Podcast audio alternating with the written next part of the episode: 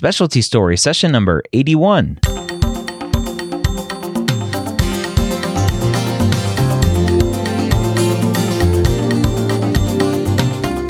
Whether you're a pre med or a medical student, you've answered the calling to become a physician. Soon you'll have to start deciding what type of medicine you'll want to practice. This podcast will tell you the stories of specialists from every field to give you the information to make sure you make the most informed decision possible when it comes to choosing your specialty. Welcome to Specialty Stories. My name is Dr. Ryan Gray, your host here every week, where I have an amazing discussion with a physician about his or her specialty. This week, we have a little bit of a different twist. We have Dr. Nicholas Volpe, the chair of ophthalmology at Northwestern Feinberg School of Medicine. We largely have a discussion around what you should be thinking about if you are interested in ophthalmology. So, not necessarily a discussion about the ophthalmology career, but what you should be doing if you are interested in becoming an ophthalmologist. This is a new twist that I've wanted to take specialty stories in, not only having discussions with ophthalmologists in this case about his or her career, but also talking to chairs and program directors about what's necessary to actually match into those specialties and how to become successful in that specialty. And that's largely the direction that we take today with Dr. Volpe. Let's go ahead and jump in. We start the discussion with how Dr. Volpe initially became interested in ophthalmology. I think as I progressed through my specialty rotations in my, you know, second and third year of medical school, I realized that I had a fascination with vision science. I realized I was attracted to a specialty where I got to do procedures. On one hand, on the other hand, recognized that just being a surgeon that intervenes and then disappears wasn't quite as satisfying as the kind of relationships that ophthalmologists can develop with their patients. So it's really, it turned out to be a very unique blend of primary care. You have chronic patients that have everyday needs, and then superimpose on that the chance to intervene and solve problems surgically. Uh, I think I also, you know, putting my cards on the table wasn't good at death and dying. And found that that part of doctoring didn't appeal to me as much as some of the things that you could do in ophthalmology, which are almost as high stakes. I think if people think about what the things they hold most dear to themselves besides their life, sight's probably right up there, and the chance to help people see better and uh, use their eyes in a more normal way was very appealing to me. What traits do you think lead to someone being a good neuro-ophthalmologist? Uh, so that you know, neuroophthalmology is a very somewhat eccentric subspecialty within ophthalmology. It's not there are not that many neuroophthalmologists. It's probably one of the less popular subspecialties. So I think in terms of first choosing ophthalmology, I think you have to have. I guess if you think about the things that led me to pick it, you have to have a certain interest and a certain dexterity and a certain desire to do microsurgical procedures, which in most ophthalmologists' case is probably 20% of their life. It's not, you know, many other surgical specialties. You're operating three days a week and seeing patients one day a week kind of thing. In ophthalmology, there's still a fair amount of outpatient work in addition to the surgery. I think you have to have a, a true interest in vision and helping people see and in vision science. I think it's a lot more fun to be fascinated by the eye and how it works and understand the kinds of things that we can now do for people's vision, the kind of things we can see, the kind of things we can diagnose and then uh, being able to find that in itself as interesting as understanding how the heart works or the liver works or anything else like that. So I think an interest in the eye and vision, a desire to do microsurgical procedures, and then you know, a willingness to let go of death and dying. I put that out there again. And uh, finally, I think it's a you do have to have this sort of love for the primary care aspects of medicine and the willingness to see somebody a couple of times a year that's just at risk for something or has a family history of something, and you're doing the best to prevent them from getting that disease or recognizing that disease early. There are other pieces of ophthalmology that if you're if you're so inclined, it's a great field uh, besides vision science and vision discovery, and that would be public health issues, care delivery issues. You know, the burden of blindness in the world is very different than the burden of blindness in developing countries So there are great opportunities to provide insight and actual care on an international stage for people that are underserved. Hmm. There really is a great spectrum of the kinds of things one can do during and after an ophthalmology residency. Uh, you know, all these more loftier things. And on the flip side, um, you know, there's there's a wonderful wonderful specialty out there where you just take care of people uh, who have vision problems that are are really elegant to correct, like for, uh, for instance, cataract surgery or refractive surgery, uh, and take the body's most elegant organ and do elegant things to it to make it work even better. As a neuro-ophthalmologist, what what sorts of disease processes and pathologies are you seeing day in and day out? So there's a that's a good segue into uh, why I chose it and what I do. So if um, if the death and dying part that isn't part of everyday ophthalmology was something I didn't shoot for, what I did recognize was that it was the most complicated aspects of ophthalmology and the interaction between the vision system and the brain that fascinated me the most. So right now, I would say the things that I am most interested in are diseases of the optic nerve, right? The optic nerve is a card carrying member of the brain. It connects in every way. It's, it is a piece of the brain we're looking at. There are neurons that are make up the optic nerve, and there are lots of interesting and not well understood or well treated conditions that affect the optic nerve. And then the, the second group of patients that I see the most of are actually patients that have acquired eye movement problems and misalignment of their eyes, which results in double vision. And my surgical expertise is, is right now limited to realigning or straightening eyes in patients that have acquired misalignment of their eyes as adults. So they're seeing double and we have to move the eye muscles on the eye to create a different alignment that allows them to see single and their eyes to work together. How many of the patients that you're seeing are coming to you diagnosis in hand and, and are just looking for definitive treatment versus you're actually doing a full workup and using your brain to figure out what's going on? Mm, it's probably a third, a third, and a third. You know, a third are truly uh, the most difficult uh, case is an unexplained vision loss because we nobody can figure out why it is the patient can't see, developed a visual field defect. You have to put together historical clues, exam findings, and then diagnostic imaging to arrive at a diagnosis. At the other end of the spectrum are, you know, patients that are packaged. They have a sixth nerve palsy from a tumor that was resected, and now can you, Dr. Volpe, fix their double vision? And then in the middle, there are the nuances of people who thought they knew what they had, or doctors who thought they knew what they had that had it wrong, things that were overcalled and get better on their own. There's a good mix of diagnostic dilemmas within neuro-ophthalmology that make it a particularly challenging field. I think that's probably true of ophthalmology in general as well, as much as, you know, what's also very attractive in ophthalmology is that we can literally look at and take a picture out of, of almost all our diseases. Certainly the ones that affect the cornea or the lens or the retina. Those are all things that we can visualize and take pictures of and see what they're, what's actually happening. But even then, as much as you think you are looking at straightforward macular degeneration or retinal vein occlusion or diabetic retinopathy, there are lots of nuances to making the observations to see which patient is actually not a straightforward patient or a different example or requires a different treatment. Uh, so there's a fair amount of pattern recognition that goes into ophthalmology. A lot of buzz about, for instance, artificial intelligence being able to interpret photographs and what's presented, but there's always going to be room for, you know, a skilled, experienced physician being able to interpret data mm-hmm. and react to it and provide well proven, clinically trialed treatments that really work quite well for some of the conditions that we had absolutely no treatments for as recently as 10 or 15 years ago. Now, being in an academic center, what brought you there and what keeps you there year in and year out versus going out to the community?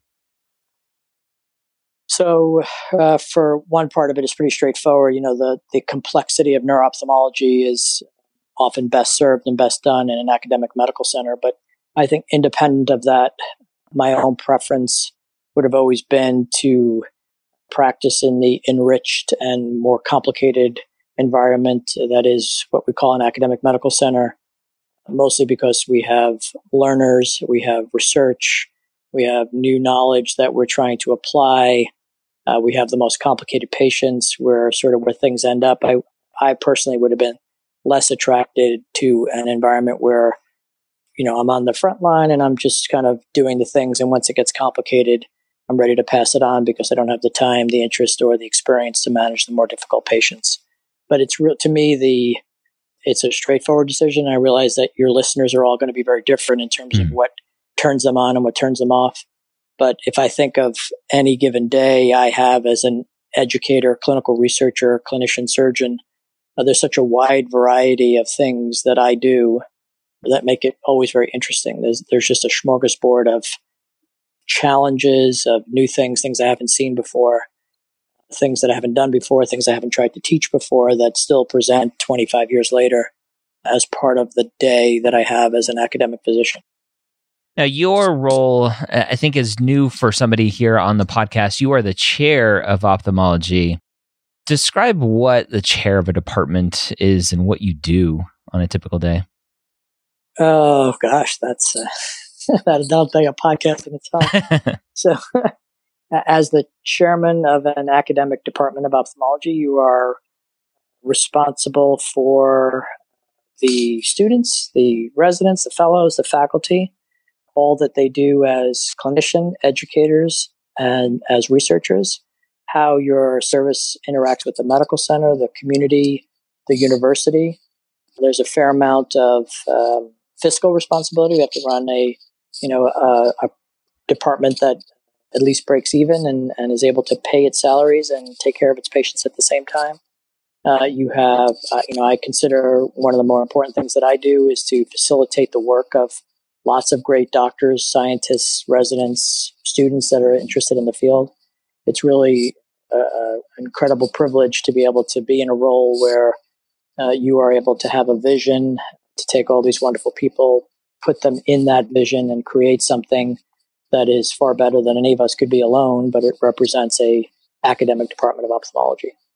You know, there's there are lots of regulatory things that we're responsible for and things that we have to do as part of our stewardship of uh, the academic unit that is the ophthalmology department. But interestingly, I would say that of, of, all the specialties, if you think about it, besides perhaps dermatology, because they don't even need operating rooms, you know, most of ophthalmology happens at a very high level, even away from the academic or the ivory tower. Because, you know, if you wanted to be a heart surgeon or a critical care doctor who's working at the absolute cutting edge, then you might be more dependent upon an academic center and, and what's to be offered in an academic center.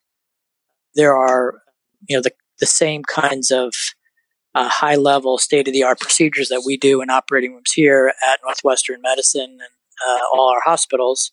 They can be done in surgery centers and, and for ophthalmologists by ophthalmologists that are in more private practice setting and are not intimately dependent on the intensity and the co-consultants that exist at an academic medical center. That being said, you know, the, the, the hardest and most difficult care tends to always end up in a destination like that, mostly because we have the resources and all of the experts together to take care of the most complicated patients. Do you go through medical school and residency training and fellowship training with your eye on the prize of becoming a chairman, or is that something that just manifests over time?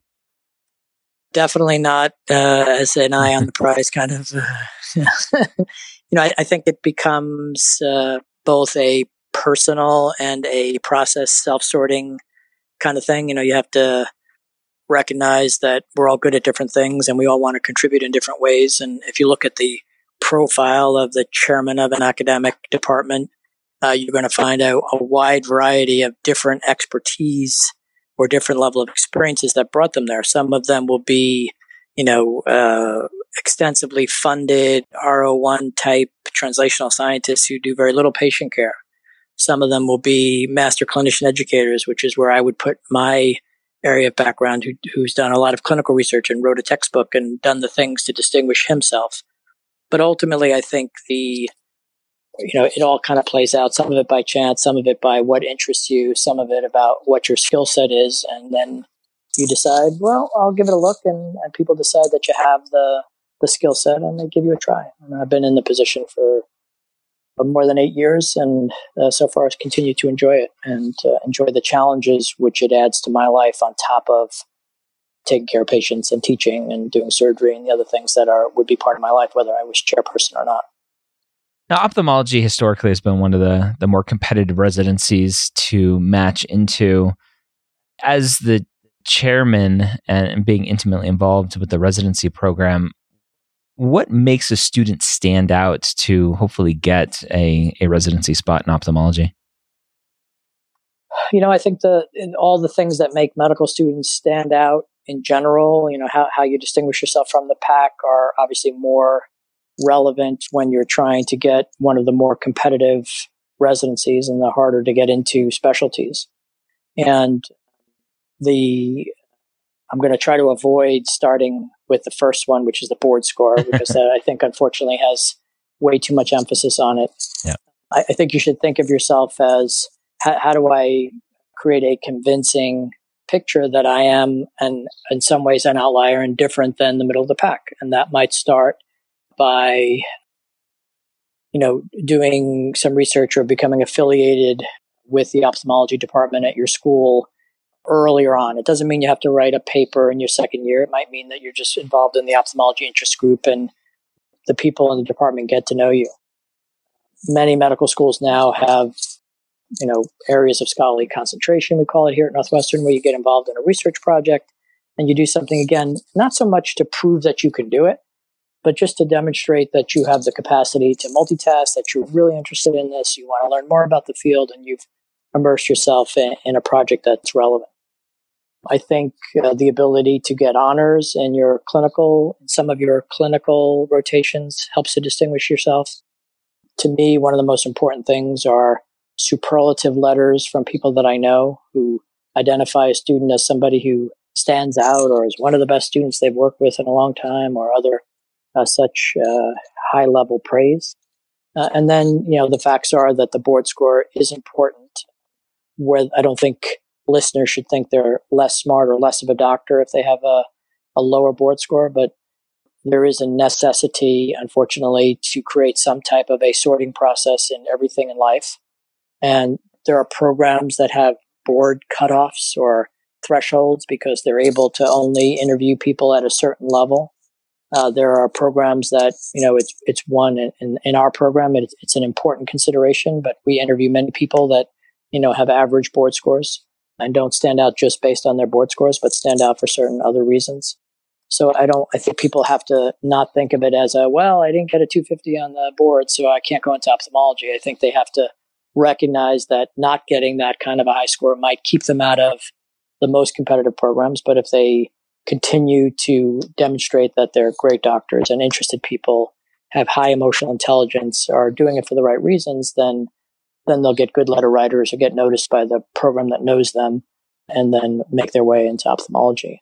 We just, um, we just had our match last week for the class that'll begin the ophthalmology portion of their training in July of 2020. So 18 months from now. And, uh, I think the statistics, statistic was that about 87% of first time U.S. senior allopathic applicants matched. Yeah. So the, the odds are still in your favor, but there are obvious people that we recognize right from the start are going to be long shots because they have low board scores and they haven't done any honors and they're coming to the field a little bit late and the letter writers don't seem like the right people. And in those cases, we, we are honest about encouraging a backup plan and or deciding whether they should take a year out and try to create a different kind of application. How important is it for the student to do a an elective at the program they want to match into? That's a great question. And um, I will tell you that the official policy of the leaders of academic institutions in ophthalmology is to is to not widely encourage audition electives. I think it's different in other specialty where it's sort of a given that if you want to come here, you better come and show us your stuff. It's not necessary. I think the depending on the student, and they should know this from life and from their mentors. Certainly, if you're going to be a negative outlier in terms of how you present yourself, and you're not as open and forward and you don't quite get the nuances of interpersonal stuff in a clinical setting quite yet, then it's the kiss of death, of course. Yep. Uh, I think there are, you know, above average applicants that come do these senior electives. In our case, you know, they make it very clear they have a connection to Chicagoland. They do super jobs and they are people that would never, would not have been on our radar screen otherwise and end up getting ranked in good places because we, you know, in the end, we are dealing with lots of very qualified people. We have this crazy thing called a match, which is like a sorting hat, which takes, you know, the, if there are 500 applicants in the average year, know, there are probably 50 that have, that stand out because everything about them is ridiculously good. And there's probably 75 or 100 if we include international graduates that, you know, that it's a long shot right from the start for various reasons. And then you've got three or 400 right in the middle there that are really hard to distinguish, you know, and, and maybe it's great because you went to a top 25 med school or you do have a paper in an ophthalmology journal. But in the end, we're all looking to match people that we think we can train, that we'd enjoy training. So there, you do potentially give yourself a leg up if you are particularly interested in that program and you're convinced, you know, that you can be a great resident based on your behavior and your performance and you make the deal. I think, you know, if I think back on it, oh, I would have 25 years between being the residency director at Penn and now the chairman here at Northwestern. I would say that more than half of the people that I end up matching in the programs that I led, I knew somehow beforehand, either because they were students at my school or because they we had met them while they did these sort of senior electives, if you will. So there's, you know, there is an advantage in that sense. On the flip side, if someone comes for an interview and they've done electives at three other Chicago programs and not mine, well, you know, there, then it's been very, it's obvious that we might be their fourth choice. And therefore we're a little bit less interested that they mm-hmm. didn't want to do it there. So it can be a double edged sword in that sense. There's a couple of interesting papers that have shown that for borderline applicants, there's an advantage to doing local electives well, you know, so if you were a borderline student because of board scores or came to it late or whatever it was, and you were in Chicago, then you might, there might be an advantage to doing electives at the other Chicago programs. So they get to know you and, and realize that just because you're here in Chicago, that's already a reason that they might want to pick you for residency because you're likely to come there because you know Chicago and you like Chicago. Mm. But there, there's not a lot of facts. And I think it's very important that probably the most important thing I could advise students to do is to make sure they take advantage of the the medical student director, the residency director, the chairperson in their department, and, and really talk to them and strategize for them. It doesn't turn out to be that complicated a decision. They're that they're not that many months. There are, I you know, I tell people if you know you want to be in Boston, your boyfriend or your husband or your girlfriend or your fiance or somebody's there, and you know, then if someone can pick up the phone and get you an elective with somebody they know and, and start the ball rolling, that this is a serious look, not just, you're not doing it to learn more ophthalmology, you're doing it to show that program what you have to offer, then I think there can be a, a very, indeed, a, a facilitating the process. But it's not where, okay, you've got six months to pick the six places where you're going to go do an elective, and that's one of the places you're going to do your residency. It's I don't think that's the case. It's it's interesting. So you would recommend potentially for a student to make it known, like I don't want to come here just to get more practice. I want to come here because I really think this is where I want to be. Yeah, I think. I mean, I, I know you know we all kind of dance around the obvious when, people, but no, nobody is doing a month of ophthalmology as a senior medical student in September or October. because they want to learn more ophthalmology to yeah. make them a better ophthalmologist. That's nobody believes that. And again, it's you can impress people, you know, in the second month, if you, wow, you know, you saw something you'd seen before and, you know, you, wow, I can't believe this medical student knew what Fuchs heterocycl- uh, heterochromic cyclitis was, then, you know, you could, you might get lucky in that setting. But it's, it's really, you know, we're just, we, we want to meet people that, that we will enjoy training, that get along with people that the residents like, that come to our program and say, wow, this is an incredible place, you know, and get even more impressed by it, right? The, the best match is when the program really wants you and you really want the program. Yeah. Then everybody lives happily ever after. What's the biggest mistake you see med students making? As part of the application process? As part of the application process or during their elective rotations with you guys? Uh, mostly to undersell themselves or not have the confidence that they should have based on what they've achieved or not pick ophthalmology because they're convinced they'll never get into it or, you know, just something that is uh, you know to use a lot of misinformation that's out there, whether it's on the internet or on some website or from a buddy or from the schools or in secret. a podcast. Right. Well, I hope not. you are getting the information from the source right exactly. now. Exactly. Yeah. But to, you know, to take some information and process it in a a way that is not correct and not take advantage of experts in the field who are are there to help you and to help you to be successful as an applicant to our specialty. We we love what we do, and the more people we can interest in the field, uh, the better it is. Let's talk about a student listening to this who is at an osteopathic medical school. What are your views on osteopathic applications coming into your program? Um, I, you know, I think traditionally because it's been competitive and there are more than enough allopathic applicants, um, they don't stand out as easily.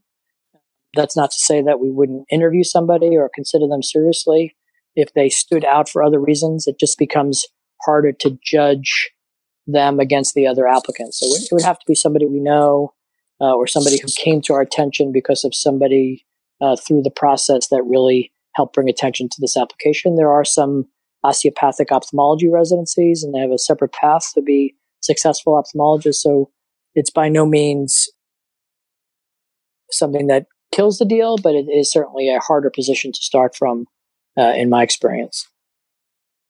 What makes uh, a resident stand out to you guys a student who's going, or not a student anymore, a physician who's going through their residency? What makes them stand out?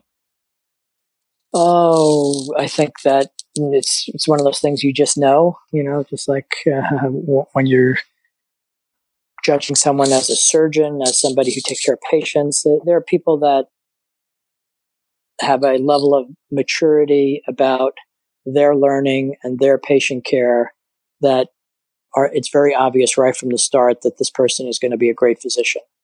And, you know, there, there may be 10% that are positive outliers as incredible surgeons.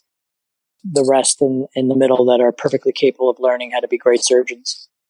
But it's more a level of seriousness, attention to detail, teamwork, interest beyond just getting through, you know, and really learning material, doing extra stuff that nobody anticipates, and you and you just say, wow, that's that's really nice work. I didn't even ask you to do that. Thank you. Uh, so I, I, think people that have been able to distinguish themselves and haven't hit the wall in terms of their ability to try to continue to distinguish themselves will do so. And and you notice I haven't said, oh, they just know so much, or their fundamental mm-hmm. knowledge is so great, or they do so well on their in-service exam. That has so little to do with it in the end in terms of who's a good doctor and who's becoming a good doctor that it's much more how they deliver care, how they take their responsibilities, how they interact with patients. It's just a beautiful thing to watch a young physician who has the emotional intelligence to be have enough empathy to deal with a difficult patient or a sad patient or to go that extra mile to know that they have what it takes to be a great doctor, whether it's an ophthalmologist or a surgeon or anything else. Now, for a surgical program, there's always the the folklore out there and possibly the the true history of during residency interviews of needing to sew cheese together and and other fun projects to make sure that somebody has the dexterity to be a, a good surgeon, especially with microsurgery with the eye. For a student who's out there who has the intelligence, has the board scores, has everything and interest to want to be an ophthalmologist, but is doubting their dexterity to be one, what do you say to him or her to let them know that m- maybe you don't need it right now and we'll teach you that? You know, I think that what you just said at the end there is probably the truth. Um, there are there are probably no effective ways to screen for it. In fact, uh, I don't know this to be true now, but I'm pretty sure it's illegal to screen for it. Yeah, no, I think it stage. is. when you're haven't offered somebody a job based on the ADA laws. Mm-hmm. In the end, what I tell applicants, you know, and, and when I speak with them is that, you know, there's of all the things that you worry about in life right now, I'm sure you're not worried about whether you can be nice to patients, whether you'll learn what you need to learn to be a good ophthalmologist, uh, whether you'll understand how the retina works, whatever. The last piece of your life is wondering whether you'll be a good eye surgeon. And I would submit that, you know, 95% or more or higher uh, will get there uh, regardless of what they came with. And that the other 5%, the reason that they don't end up being good at it has really nothing to do with do I have the dexterity?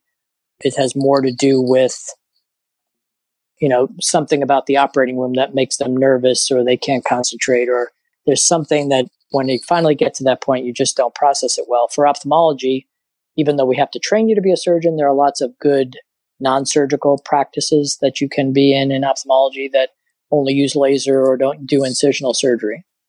But the, there are simulation, most, there's an ophthalmic simulator that people can use that most programs have that kind of give you an idea of what the kind of tests are that you have to do. I think most people know whether they're good with their, if you're good with your hands, then you're probably going to be a good surgeon in general. People know if they have tremors or intention tremors that should avoid it.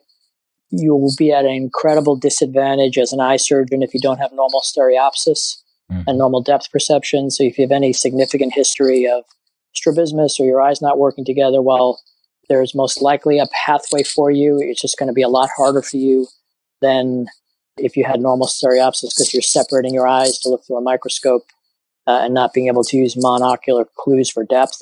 So I think it's reasonable if you don't have normal depth perception or, or you're concerned that you may not to have it tested and then have a conversation with somebody about whether you want to choose this path as opposed to choosing a you know a field that has procedures that only need one eye, like with an endoscope or something like that.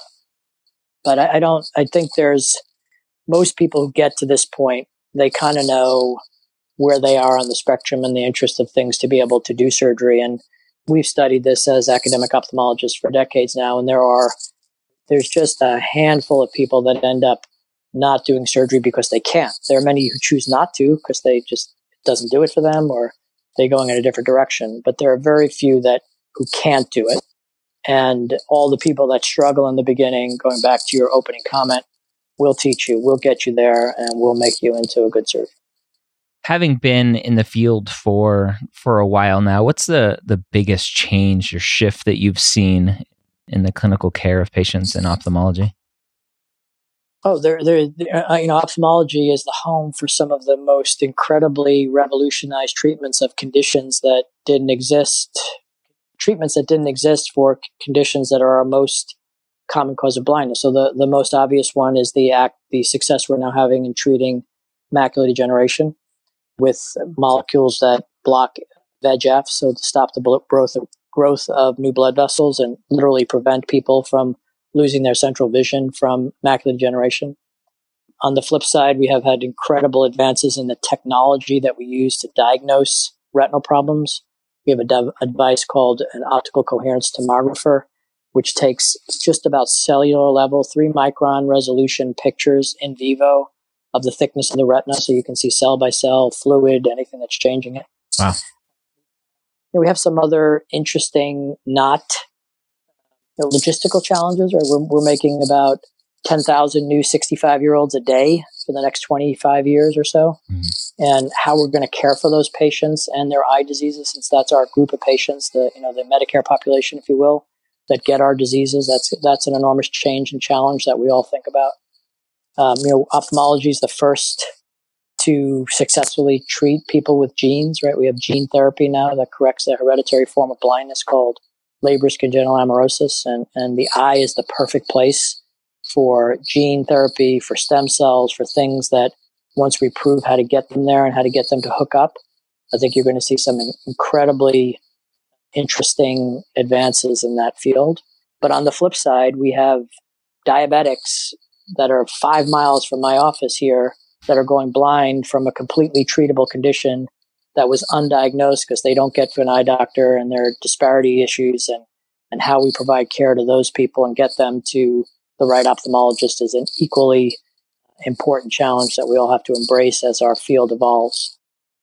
Should there be any concerns for a student interested in ophthalmology? Should there be any concern with changes coming to the field with the way that it's practiced or with potentially with uh, optometrists coming in and wanting to do more surgical intervention.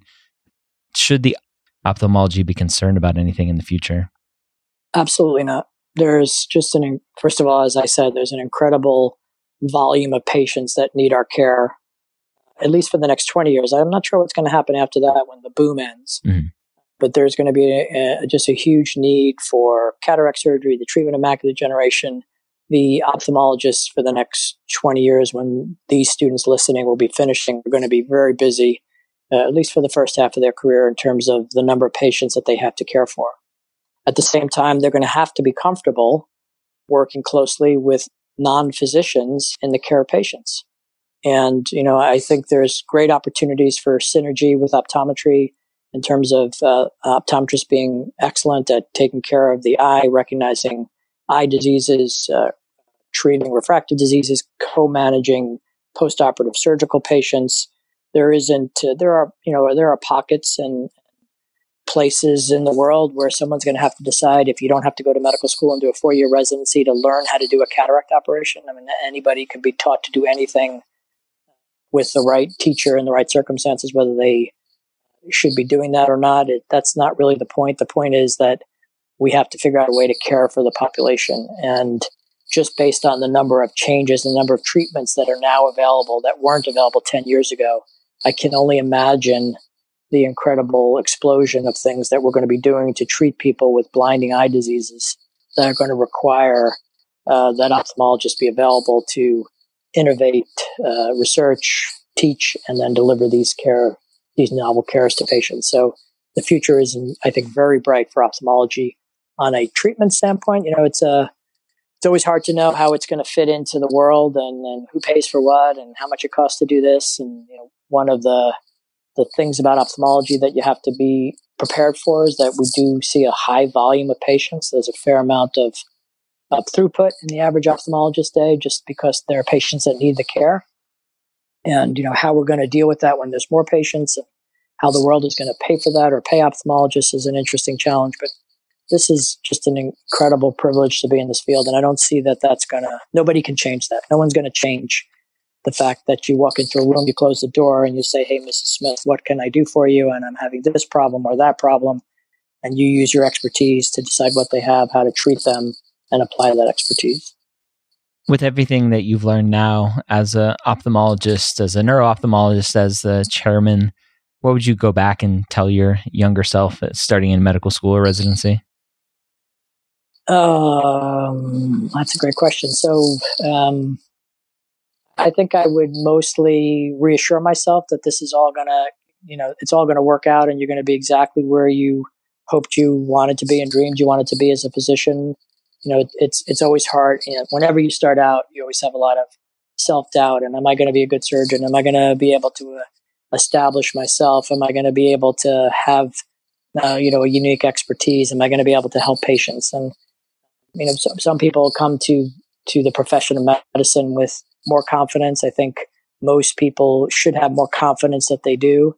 And uh, I would, you know, remind myself that, uh, or encourage myself and say, you know, this is all going to work out, and you're going to turn out to have uh, a unique expertise and really be able to help, help patients. And oh, by the way, you know, if, if things break your way and you and you establish yourself as uh, uniquely expert and a good administrator, uh, there's a chance that you'll have an opportunity to lead on a bigger scale which I, again, I hadn't anticipated, even though I was in a high profile residency uh, that was very academic. You just never know how that's going to turn out. And um, mostly I would tell myself to, you know, make sure you take a breath and smell the roses and uh, that you'll have a great family and a great marriage and a great life. And that's certainly the most rewarding parts of my life. What do you like the most about being an ophthalmologist?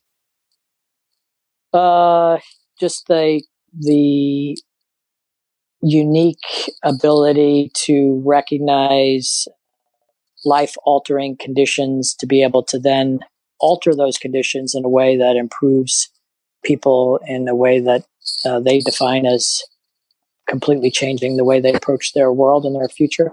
You know, it's just incredible what we can do for people and, and how we all at our, you know, from, from basically age 25 to age 65, you ignore your eyes and you get a little bit frustrated because you need reading glasses, but you take them for granted. And, you know, time and time again, when you encounter people that suddenly have a problem with their vision, to be able to, to identify that problem, to fix that problem, to understand that problem, to research that problem, it's just an incredible privilege. And uh, it happens right where the where the patient kind of knows it's happening. You know, if you if you have a problem with your heart, you know, you you can show the patient the EKG and the echo, and you can say, well, you see this valve is doing this and this people know when they can see and when they can't see, when they see double or when they see single. And uh, the intensity of that interaction makes it a very rewarding field. What do you like the least? Uh, I'd say the, you know, again, I, I'll come back to the, the part of it that represents, uh, you know, the volume of patients and the things that we have to do mostly because of the patients that need to see us and our ability to have to, our necessity to have to see large amounts of patients in a shorter period of time than you might like to do to be able to spend time with patients. It's probably similar to what a primary care doctor or family doctor would complain about in terms of the volume of patients they have to see and not being able to spend the time helping people to understand their problems. I don't think that's unique to ophthalmology. I think it's true of every practitioner that's on the front lines, and it's probably less true of a heart surgeon who knows she, that she can do three heart operations on Tuesdays and threes on Thursdays. And along the way, she sees enough patients to generate that volume, and it's never a, a feeling like, oh my God, I got to be here at eight o'clock seeing 10 more patients because they need to see me.